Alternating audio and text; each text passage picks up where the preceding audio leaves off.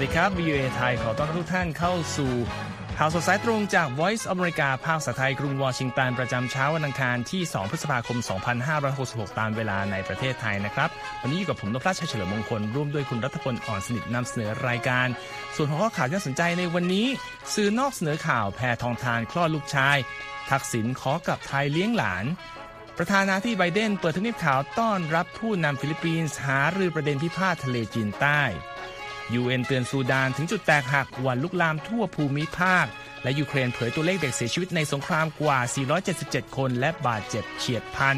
ในส่วนข่าวธุรกิจวันนี้ JP Morgan ปิดดีลซื้อกิจการธนาคารล้ม First Republic แล้ว เสริมข่าวในวันนี้กรรมการหน่วยเลือกตั้งนอกราชอาณาจักรทยอยส่งบัตรคะแนนเลือกตั้งล่วงหน้าชุดแรก จากอเมริกาถึงไทยแล้ว และสหรัฐกับเจ้าของสถิติภัยพิบัติทางธรรมชาติสูงสุดในโลกเป็นอย่างไร ทั้งหมดนี้เลขรายประเด็นติดตามได้ในข่าวสดสายตรงจาก Voice of America กรุงวอชิงตันครับ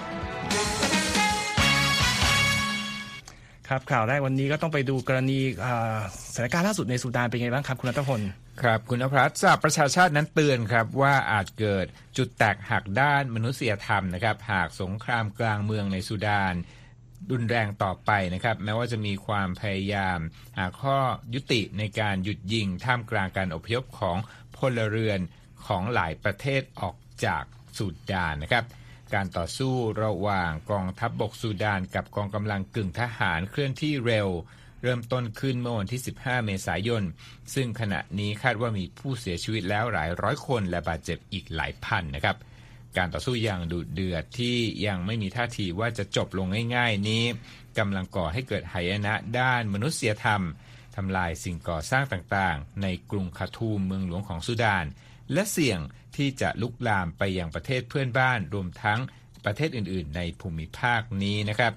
มาตินกิฟฟิต เจ้าหน้าที่ระดับสูงของหน่วยงานมนุษยธรรม และความร่วมมือช่วยเหลือฉุกเฉินของ UN กล่าวว่า มีความหวัดหวั่นนะครับว่าสงครามนี้จะส่งผลกระทบถึงภูมิภาคสำนักงานของข้าหลวงใหญ่ผู้ลี้ภัยแห่งสหประชาชาติกล่าวในวันจันทร์ด้วยครับว่าหน่วยงานได้เตรียมช่วยเหลือคนราว 815,000 คน ให้ลี้ภัยออกจากสุดานไปยัง 7 ประเทศเพื่อนบ้าน โดยในจำนวนนี้มีชาวสุดานประมาณ 580,000 คนนะครับครับเมื่ออาทิตย์ทั้งสองฝ่ายนั้นตกลงที่จะขยายข้อยุติการหยุดยิงไปวันที่เพิ่มขึ้นอีก 72 ชั่วโมงนะครับ แม้ว่าที่ผ่านมานั้นจะมีการละเมิดข้อตกลงนี้มาโดยตลอด ในขณะที่สหประชาชาติกล่าวกับรอยเตอร์สว่าอาจจะมีการจัดประชุมหรือ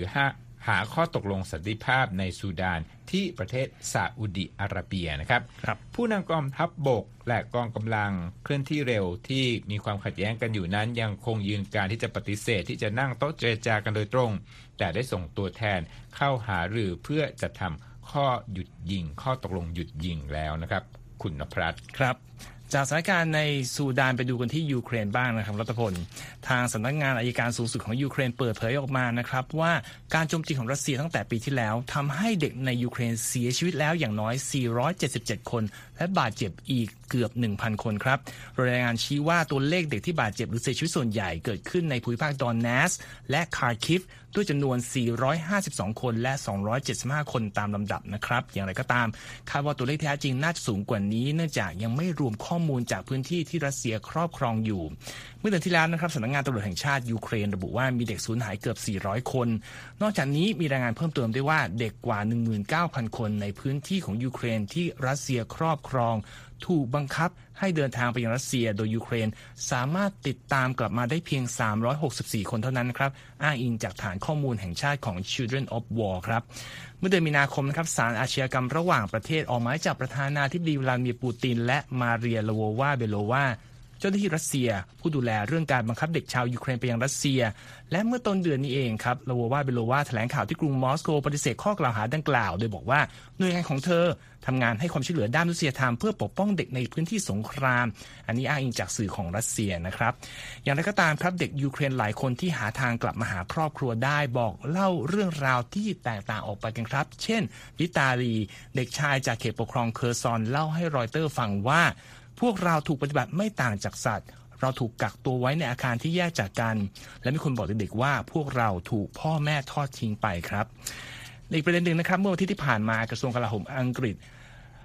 รายงานว่ารัสเซียกำลังใช้วิธีเข้มงวดทารุณในการพัฒนาระเบียบวินัยของทหารในกองทัพอยู่ครับ โดยรายงานดังกล่าว ซึ่งเปิดเผยทาง Twitter ระบุว่าในช่วงไม่กี่เดือนนี้ ดูเหมือนผู้บัญชาการกองทัพรัสเซียใช้แนวทางการลงโทษทหารที่ฝ่าฝืนด้านวินัย ด้วยการนำไปใส่ไว้ในหลุมที่ขุดไว้บนพื้นดิน แล้วใช้ตะแกรงโลหะปิดทับไว้ หรือที่เรียกในภาษารัสเซียว่าซินดานส์ครับกระทรวงกลาโหมอังกฤษเปิดเผยว่าทหารรัสเซียหลายคนรายงานว่าพวกตนถูกนำตัวไปไว้ในซินดานส์ จากความผิดเล็กๆ น้อยๆ เช่น พยายามยกเลิกสัญญา หรือเสพของมึนเมาเป็นต้น รายงานบอกด้วยว่ามาตรการสุดโหดนี้เริ่มต้นขึ้นเมื่อปลายปีที่แล้ว แต่ว่ารุนแรงขึ้นในปีนี้ เมื่อรัสเซียแต่งตั้งผู้บัญชาการทหารสูงสุดคนใหม่พลเอกวาเลรี เกราซิมอฟ เมื่อเดือนมกราคมที่ผ่านมาครับคุณรัตพล กลับมาดูที่สหรัฐกันบ้างคุณนพรัตน์ครับประธานาธิบดีโจไบเดนนั้นเปิดทำเนียบขาวต้อนรับประธานาธิบดีเฟอร์ดินานด์มาร์กอสจูเนียร์ในวันจันทร์นะครับ เพื่อที่จะหารือข้อประเด็นพิพาทในทะเลจีนใต้ หลังจากที่มีความตึงเครียด เพิ่มขึ้นจากการกระทบกระทั่งระหว่างเรือของกองทัพจีน และกองทัพฟิลิปปินส์เร็วๆนี้ มาฟังบางส่วนบางตอนกันครับ The United States also remains ironclad in our remains ironclad in our commitment to the defense of the Philippines, including the South China Sea. ครับ and ใน we're ระ gonna หว่าง continue to การหา support the รือ Philippines ที่ห้องทำงานของประธานาธิบดีสหรัฐหรือ Oval Office นะครับไบเดนได้ยืนยันกับมาร์กอสจูเนียร์ว่าสหรัฐยังคงยึดมั่นพันธกรณีอันแข็งแกร่งดุจเหล็กกล้า ที่จะช่วยปกป้องฟิลิปปินส์ซึ่งรวมถึงกรณีทะเลจีนใต้ และเราจะเดินหน้าสนับสนุนเป้าหมาย การปรับปรุงกองทัพฟิลิปปินส์ให้ทันสมัยขึ้นด้วย ส่วนของ ประธานาธิบดีมาร์กอสจูเนียร์ซึ่งเป็นผู้นำฟิลิปปินส์คนแรกในรอบกว่า 10 ปีที่เดินทางเยือนกรุงวอชิงตัน ก็ได้เน้นย้ำถึงความสำคัญของสหรัฐในฐานะพันธมิตรทางสนธิสัญญาเพียงรายเดียวในภูมิภาคทะเลจีนใต้ ที่อาจเรียกได้ว่ามีสถานการณ์ทางภูมิรัฐศาสตร์ ที่มีความซับซ้อนมากที่สุดในเวลานี้ And so it is only natural that uh, for the Philippines to look to its uh, sole treaty partner. ครับมาร์กอสจูเนียร์กล่าวนะครับว่าเป็นธรรมดาที่ฟิลิปปินส์จะหันหาหุ้นส่วนทางสนธิสัญญารายเดียวในโลกที่จะมาช่วยส่งเสริม และปรับแต่งความสัมพันธ์ที่มีระหว่างกัน รวมทั้งบทบาทที่เราต้องเล่น เมื่อเผชิญหน้ากับความตึงเครียดที่เพิ่มสูงขึ้นในภูมิภาคจีนใต้ ทะเลแปซิฟิก และอินโดแปซิฟิก การเยือนกรุงวอชิงตันเป็นเวลา 4 วันของผู้นำฟิลิปปินส์มีขึ้น หลังจากที่เมื่อสัปดาห์ที่แล้วสหรัฐและฟิลิปปินส์ เพิ่งเสร็จสิ้นการซ้อมรบครั้งใหญ่ที่สุดของทั้งสองประเทศ และกำลังที่จะเริ่มการซ้อมรบทางอากาศรอบใหม่ในวันจันทร์ ซึ่งถือเป็นครั้งแรกนับตั้งแต่ปีคศ 1990 นะครับเมื่อต้นปีนี้ครับฟิลิปปินส์ตกลงให้สหรัฐสามารถเข้าถึงฐานทัพอีก 4 แห่งของฟิลิปปินส์ในช่วงเดียวกับที่สหรัฐนั้นกำลังพยายามต่อต้านอิทธิพลของทหารจีนรอบไต้หวัน และในทะเลจีนใต้รอยเตอร์ระบุนะครับว่า กรุงวอชิงตันมองฟิลิปปินส์เป็นเหมือนกุญแจสำคัญ ในการต้านการรุกรานไต้หวันของจีนขณะที่ผู้เชี่ยวชาญให้ความเห็นว่าสหรัฐนั้นน่าจะเลือกให้ฟิลิปปินส์เป็นที่ตั้งฐานยิงจรวดขีปนาวุธ และระบบปืนใหญ่ เพื่อต่อต้านการยกพลขึ้นบกโจมตีไต้หวันของจีนด้วยนะครับ เมื่อวันอาทิตย์ประธานาธิบดีมาร์กอสจูเนียร์กล่าวก่อนการเยือนสหรัฐว่า ตนนั้นตัดสินใจแน่วแน่ ว่าจะกระชับความสัมพันธ์กับสหรัฐให้แข็งแกร่งยิ่งขึ้นในด้านต่างๆ ซึ่งไม่ใช่แค่การจัดการกับปัญหาในช่วงเวลานี้เท่านั้น แต่ยังรวมถึงสิ่งสำคัญต่อการเดินหน้าภายใต้ผลประโยชน์หลักของทั้งสองประเทศด้วยครับ ครับจากที่สหรัฐนี้นะครับไปต่อกันที่กรณีของความเห็นของเกาหลีเหนือ เกี่ยวกับข้อตกลงระหว่างสหรัฐและเกาหลีใต้ ที่เพิ่งบรรลุกันไป และจะเปิดทางให้กรุงวอชิงตันส่งเจ้าหน้าที่และยุทธปกรณ์เข้ามาในคาบสมุทรเกาหลี โดยทางเกาหลีเหนือมองว่าตรงนี้เป็นชนวนที่ทำให้เกิดความตึงเครียดในภูมิภาคจนยกระดับถึงใกล้การเกิดสงครามนิวเคลียร์ ตามรายงานของสำนักข่าวรอยเตอร์ที่อ้างข้อมูลจากสื่อ KCNA ของกรุงเปียงยางในวันจันทร์นะครับ ในระหว่างที่ประธานาธิบดีโจไบเดนและประธานาธิบดียุนซุกยอร่วมประชุมสุดยอดกันเมื่อสัปดาห์ที่แล้วที่กรุงวอชิงตัน ผู้นำสหรัฐได้สัญญาครับว่า จะเปิดทางให้กรุงโซลได้รับข้อมูลเกี่ยวกับแผนการด้านนิวเคลียร์ของสหรัฐ ที่เกี่ยวข้องกับสถานการณ์ความขัดแย้งกับเกาหลีเหนือ และสื่อ KCNA มีการรายงานโดยอ้างอิงความเห็นของเชจูฮยอน นักวิเคราะห์ด้านความมั่นคงระหว่างประเทศว่า ข้อตกลงระหว่างสหรัฐและเกาหลีใต้ แสดงให้เห็นถึงความสมัครใจของสองพันธมิตร ที่จะ เรียกว่าเป็นการดำเนินการอุกอาจ และเป็นปฏิบัติอย่างที่สุดต่อเกาหลีเหนือครับรายงานข่าวนี้ยังระบุด้วยว่าการที่สหรัฐส่งปัจจัยทางยุทธศาสตร์ของตนมาในแถบคาบสมุทรเกาหลี เป็นเหมือนสิ่งที่เรียกว่าเป็นปลักหล่มของการไม่มีเสถียรภาพ ที่มีจุดมุ่งหมายเพื่อสร้างกลุ่มก้อนทางทหารพิเศษจำเพาะเชิงรุกในภูมิภาคนี้ นอกจากนั้น KCNA ยังกล่าวได้ว่านี่คือการตั้งเป้าที่จะหลบเลี่ยงความรับผิดชอบต่ออาชญากรรมที่เกี่ยวข้องกับนิวเคลียร์ที่เลวร้ายที่สุดเท่าที่เคยเกิดขึ้น ซึ่งสหรัฐเป็นผู้ก่อด้วยการทำลายและละเมิดระบบการห้ามการแพร่กระจายนิวเคลียร์อย่างเป็นกิจจลักษณะ และโดยเฉพาะอย่างยิ่งผลักดันให้สถานการณ์ในคาบสมุทรเกาหลี เข้าใกล้ภาวะสงครามนิวเคลียร์ครับ ก่อนหน้านี้กรุงเปียงยางเพิ่งออกมาแสดงความไม่พอใจอย่างมากต่อการประชุมสุดยอดผู้นำสหรัฐเกาหลีใต้ และสรุปความว่า นี่คือสิ่งที่ทำให้ตนต้องเร่งสร้างระบบป้องปรามสงครามนิวเคลียร์ให้สมบูรณ์แบบด้วยครับขณะทุกท่านกำลังรับฟังข่าวสดสายตรงจาก VOA ภาคภาษาไทยกรุงวอชิงตันอยู่นะครับ Direct from Washington, VOA. ครับมาที่รายงานพิเศษของเราบ้างครับสถานกงสุลใหญ่ที่นครลอสแองเจลิส เริ่มทยอยนำบัตรเลือกตั้งที่ลงคะแนนแล้วจากผู้ใช้สิทธิ์ในสหรัฐชุดแรก ส่งถึงเมืองไทยแล้ว โดยการเปิดเผยทุกขั้นตอนว่ารัดกลุ่มและรวดเร็ว พร้อมส่งบัตรเลือกตั้งทุกใบกลับไทยให้ทันเวลา คุณสุภกิจพัทรธีรานนท์ผู้สื่อข่าว VOA ไทย ส่งรายงานนี้มาจากรัฐแคลิฟอร์เนียครับสมุทรสงครามเขตหนึ่งเจ้าหน้าที่ของสถานกงสุลใหญ่นครลอสแอนเจลิสตรวจนับเอกสารบัตรลงคะแนนของผู้มีสิทธิ์เลือกตั้งล่วงหน้าในสหรัฐ ก่อนบรรจุลงถุงเมทางการทูต พื่อจัดส่งไปนับคะแนนที่ประเทศไทยเป็นชุดแรกจำนวนทั้งสิ้น 1,406 ซอง เมื่อปลายสัปดาห์ที่ผ่านมา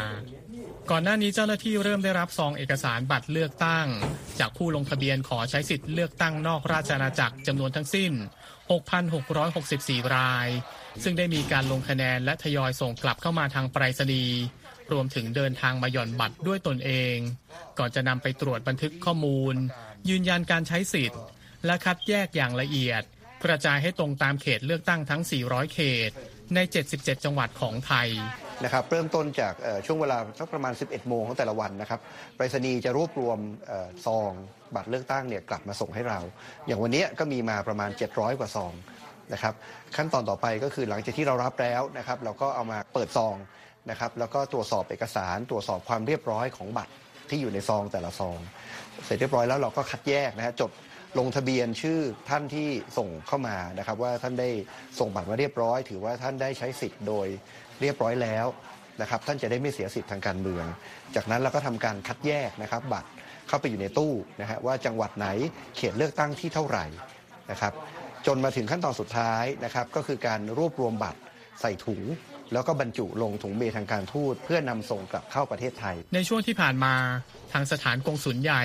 ได้เปิดให้สื่อมวลชนและผู้สังเกตการ์เข้าชมขั้นตอนการตรวจรับ และจัดส่งบัตรเลือกตั้งเพื่อความโปร่งใส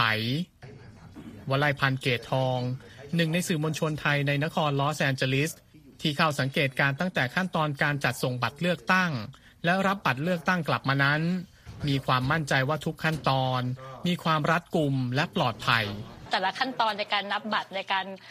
ตรวจสอบรายชื่อในการคีย์ข้อมูลเข้าทางอิเล็กทรอนิกส์แล้วก็ทางใช้กระดาษจดนะคะแล้วก็มีการโชว์การนับทุกอย่างใส่ซอง ล็อกตัวตัวถุงที่เป็นบ่งที่เป็นถุงใสนะคะ อย่างแน่นหนาแล้วก็ใส่ถุงเมลนะคะ โชว์ทุกขั้นตอนนะคะ ไม่มีทางที่ที่ใครจะเปิดได้เลยนะคะ ถึงมีคนเปิดก็จะมีคนรู้แน่นอนนะคะ คิดว่าตรงนี้ไปถึง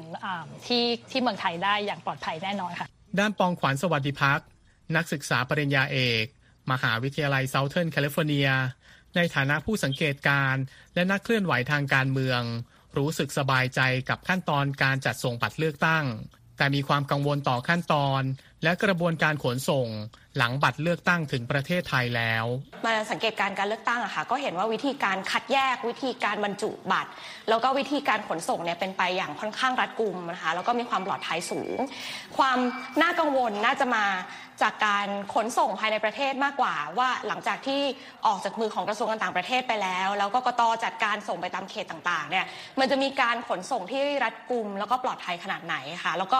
ความกังวลจริงๆ นอกเหนือจากนี้ก็คือเป็นการความกังวลของเรื่องกลไกการใช้อำนาจที่ถูกกำหนดไว้ในรัฐธรรมนูญ แต่ว่าอาจจะไม่ได้เป็นไปตามกระบวนการประชาธิปไตยเท่าไหร่ อันนี้อาจจะเป็นสิ่งที่น่ากังวลมากกว่า การขนส่งบัตรจากที่นี่กลับประเทศไทยค่ะส่งส่งไปเนี่ยกงสุลใหญ่นนครลอสแอนเจลิสบอกว่า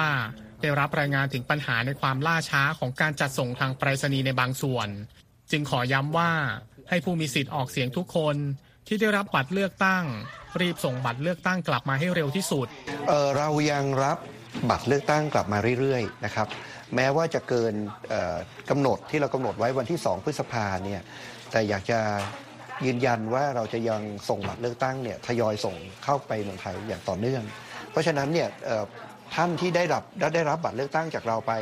อาจจะช้ากว่าคนอื่นนะครับ ก็อย่าเพิ่งหมดกำลังใจขอให้เลือกตั้งให้เรียบร้อย แล้วส่งมากลับมาให้เรา นะครับไม่ว่าบัตรเลือกตั้งนั้นจะมาถึงวันไหน เรายืนยันว่าเราจะส่งบัตรเลือกตั้งทั้งหมดนะครับเข้าประเทศไทยให้ครบถ้วนครับสถานกงสุลใหญ่ณนครลอสแอนเจลิสเตรียมวางแผนการจัดส่งบัตรเลือกตั้งที่ได้รับทั้งหมด ในเขตรับผิดชอบของสถานกงสุลครอบคลุม 13 รัฐทางฝั่งตะวันตกของสหรัฐอเมริกา กลับสู่ประเทศไทย ผ่านถุงเมทางการทูตอีก 4 ครั้ง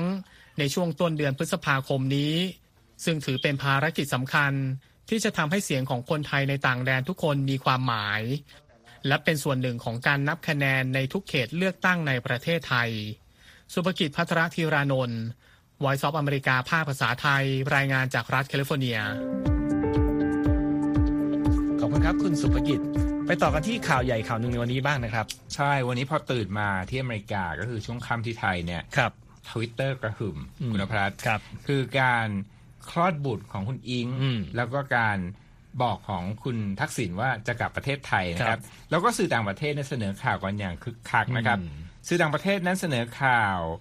คุณอุ้งอิง หรือว่าคุณอิงแพทองทานชินวัตรนะครับแคนดิเดตนายกรัฐมนตรีจากพรรคเพื่อไทยคลอดบุตรชายในวันจันทร์สองสัปดาห์ก่อนการเลือกตั้งที่จะมาถึงนะครับ คดีขณะที่อดีตนายกรัฐมนตรีทักษิณชินวัตรโพสต์ข้อความแสดงความยินดี และพร้อมกลับประเทศไทยไปเลี้ยงหลานทั้ง 7 คนนะฮะครับมาดูรอยเตอร์กันนะครับอืมรอยเตอร์รายงานว่าแพทองทานชินวัตรวัย 36 ปี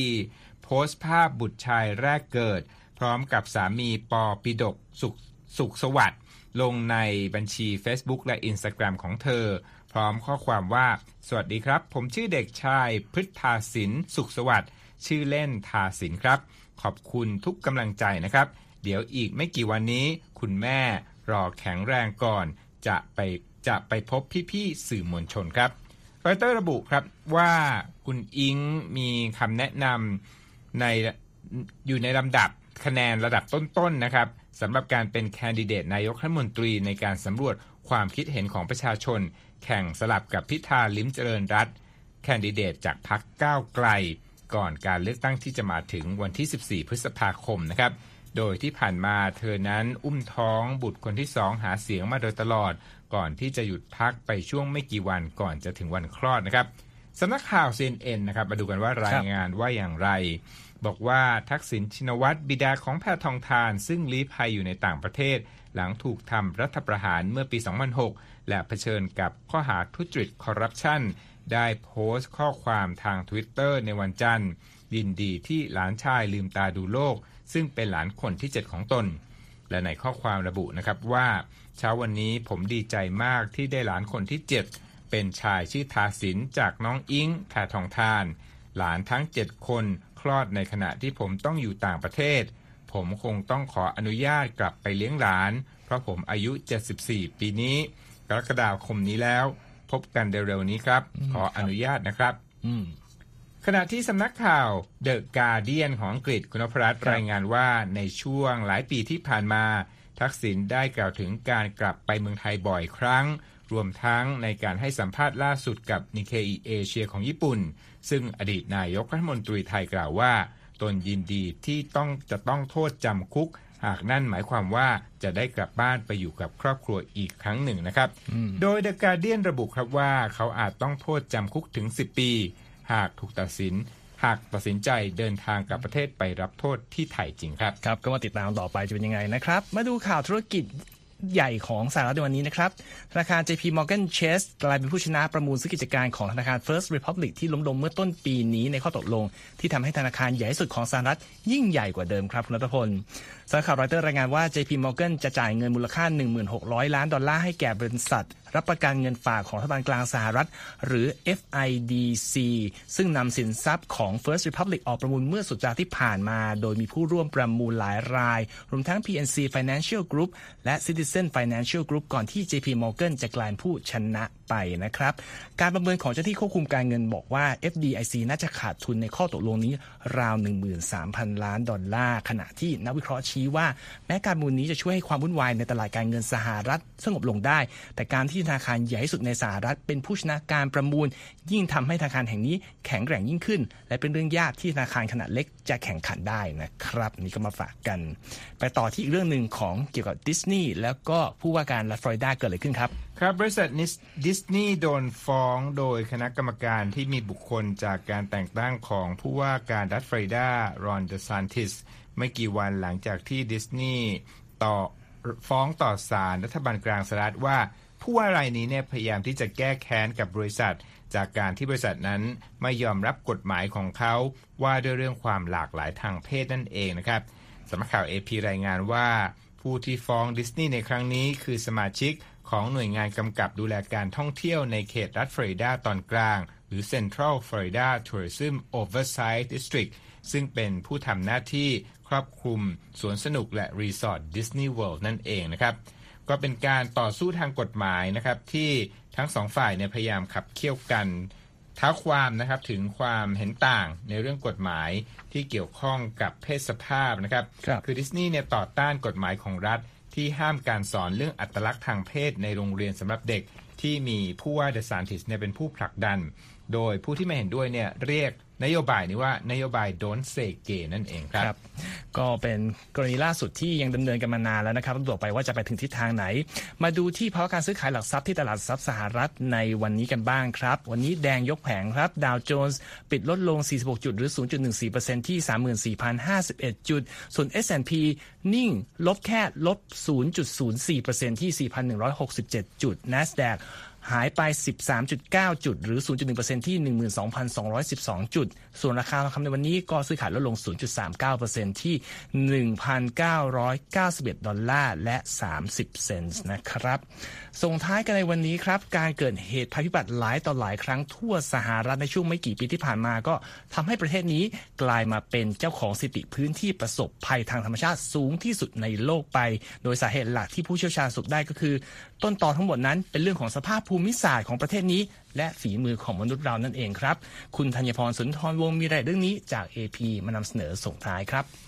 ค่ะ ในเวลานี้อาจกล่าวได้ว่าสหรัฐคือกระสอบทรายของโลกให้สภาพอากาศอันเลวร้ายซ้อมนวมจนอยู่ในสภาพย่ำแย่หนัก หลังต้องเผชิญสภาพอากาศสุดโต่งอันรุนแรง และสร้างความเสียหายทางเศรษฐกิจในระดับสูง รวมทั้งมีรูปแบบแตกต่างกันมากมายในระดับที่สูงกว่าพื้นที่ใดในโลกค่ะ ผู้เชี่ยวชาญหลาย ๆ คนกล่าวโทษว่าสภาพทางภูมิศาสตร์ คือต้นเหตุหลักของสภาพการดังกล่าว นั่นเป็นเพราะสหรัฐมีมหาสมุทรสองแห่ง อ่าวเม็กซิโก เทือกเขาร็อกกี้คาบสมุทรที่ยื่นออกมาเช่นรัฐฟลอริดา แนวปะทะของลมพายุที่กระหน่ำเข้าหากันและกระแสลมกรดที่รวมตัวกันจนก่อให้เกิดสภาพอากาศที่เลวร้ายที่สุดได้เองตามธรรมชาติค่ะ ผู้เชี่ยวชาญหลายคนบอกกับ AP ว่านั่นเป็นเพียงส่วนหนึ่งเท่านั้น เพราะนอกจากธรรมชาติจะไม่เข้าข้างสหรัฐแล้ว ผู้คนยังทำให้สถานการณ์เลวร้ายลงไปอีกมากจากสิ่งต่างๆ ที่มนุษย์สร้างขึ้นมาด้วย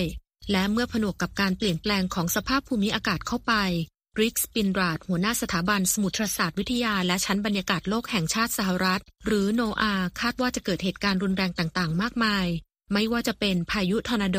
พายุเฮอริเคนน้ำท่วมฉับพลัน ภัยแล้ง ไฟป่า พายุหิมะ พายุน้ำแข็ง พายุ nor'easter ซึ่งเป็นพายุที่เกิดขึ้นเฉพาะที่แถบชายฝั่งตะวันออก หิมะที่เกิดจากลมเย็นจัดพัดผ่านพื้นทะเลสาบทางเหนือของสหรัฐ คลื่นความร้อน พายุฝนฟ้าขนองรุนแรง ลูกเห็บ ฟ้าผ่า ปรากฏการณ์แม่น้ำในชั้นบรรยากาศ พายุ derecho หรือพายุฝนฟ้าขนองขนาดยักษ์ พายุฝุ่น พายุมรสุม bomb cyclone และลมวนขั้วโลกที่น่าสะพรึงกลัวค่ะ ซูซาน คัตเตอร์ ผู้อำนวยการสถาบัน Hazards Vulnerability and Resilience Institute แห่งมหาวิทยาลัย South Carolina อธิบายว่า จีนอาจมีผู้คนมากกว่า และมีพื้นที่ขนาดใหญ่เช่นเดียวกับสหรัฐ แต่จีนไม่ได้มีการปะทะกันของมวลอากาศมากเท่ากับในสหรัฐซึ่งเป็นสิ่งที่ก่อให้เกิดสภาพอากาศที่รุนแรง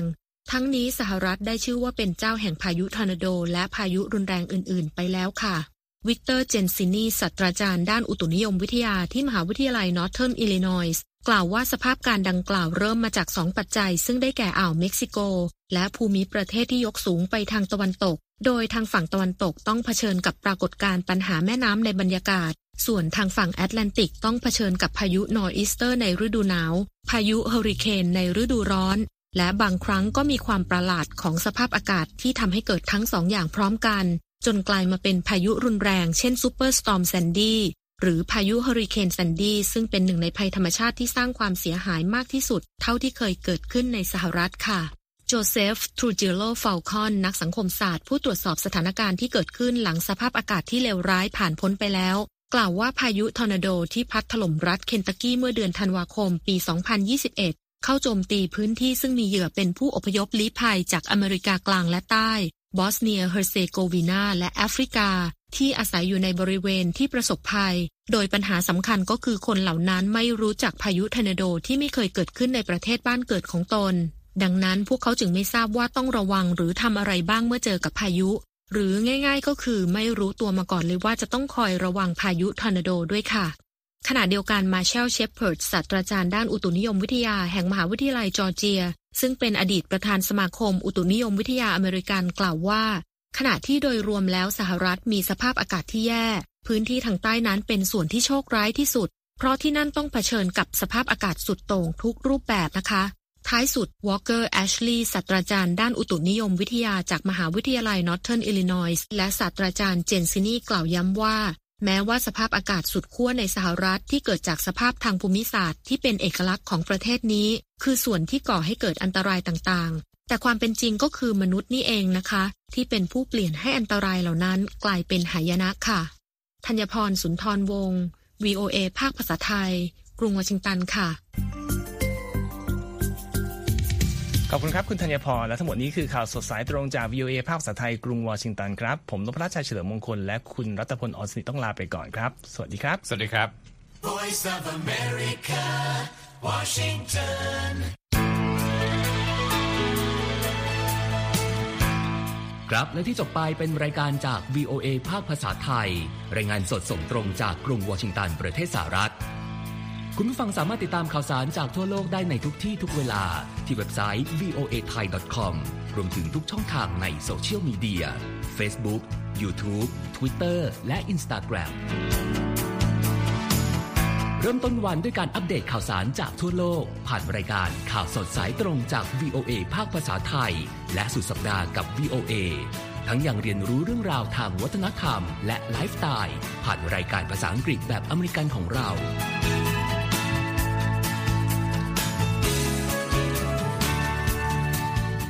ติดตามความเคลื่อนไหวในประเทศสหรัฐ การเมืองอเมริกัน พร้อมเข้าใจที่มาที่ไปของเหตุการณ์สำคัญ รวมถึงข่าวต่างประเทศ จากแหล่งข่าวที่เชื่อถือได้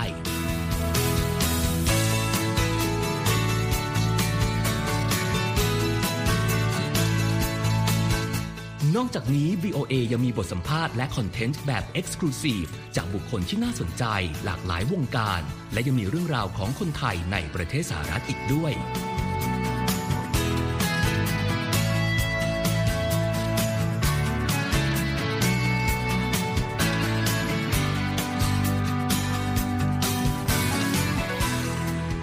คุณนะครับที่ให้ VOA ไทยเป็นส่วนหนึ่งในการติดตามข่าวสาร สาระและเกร็ดความรู้ของคุณ จากรายการต่างๆ ที่เรามุ่งมั่นนำเสนอ เพื่อความเที่ยงตรง ทันเหตุการณ์ และมีประโยชน์ในทุกๆวัน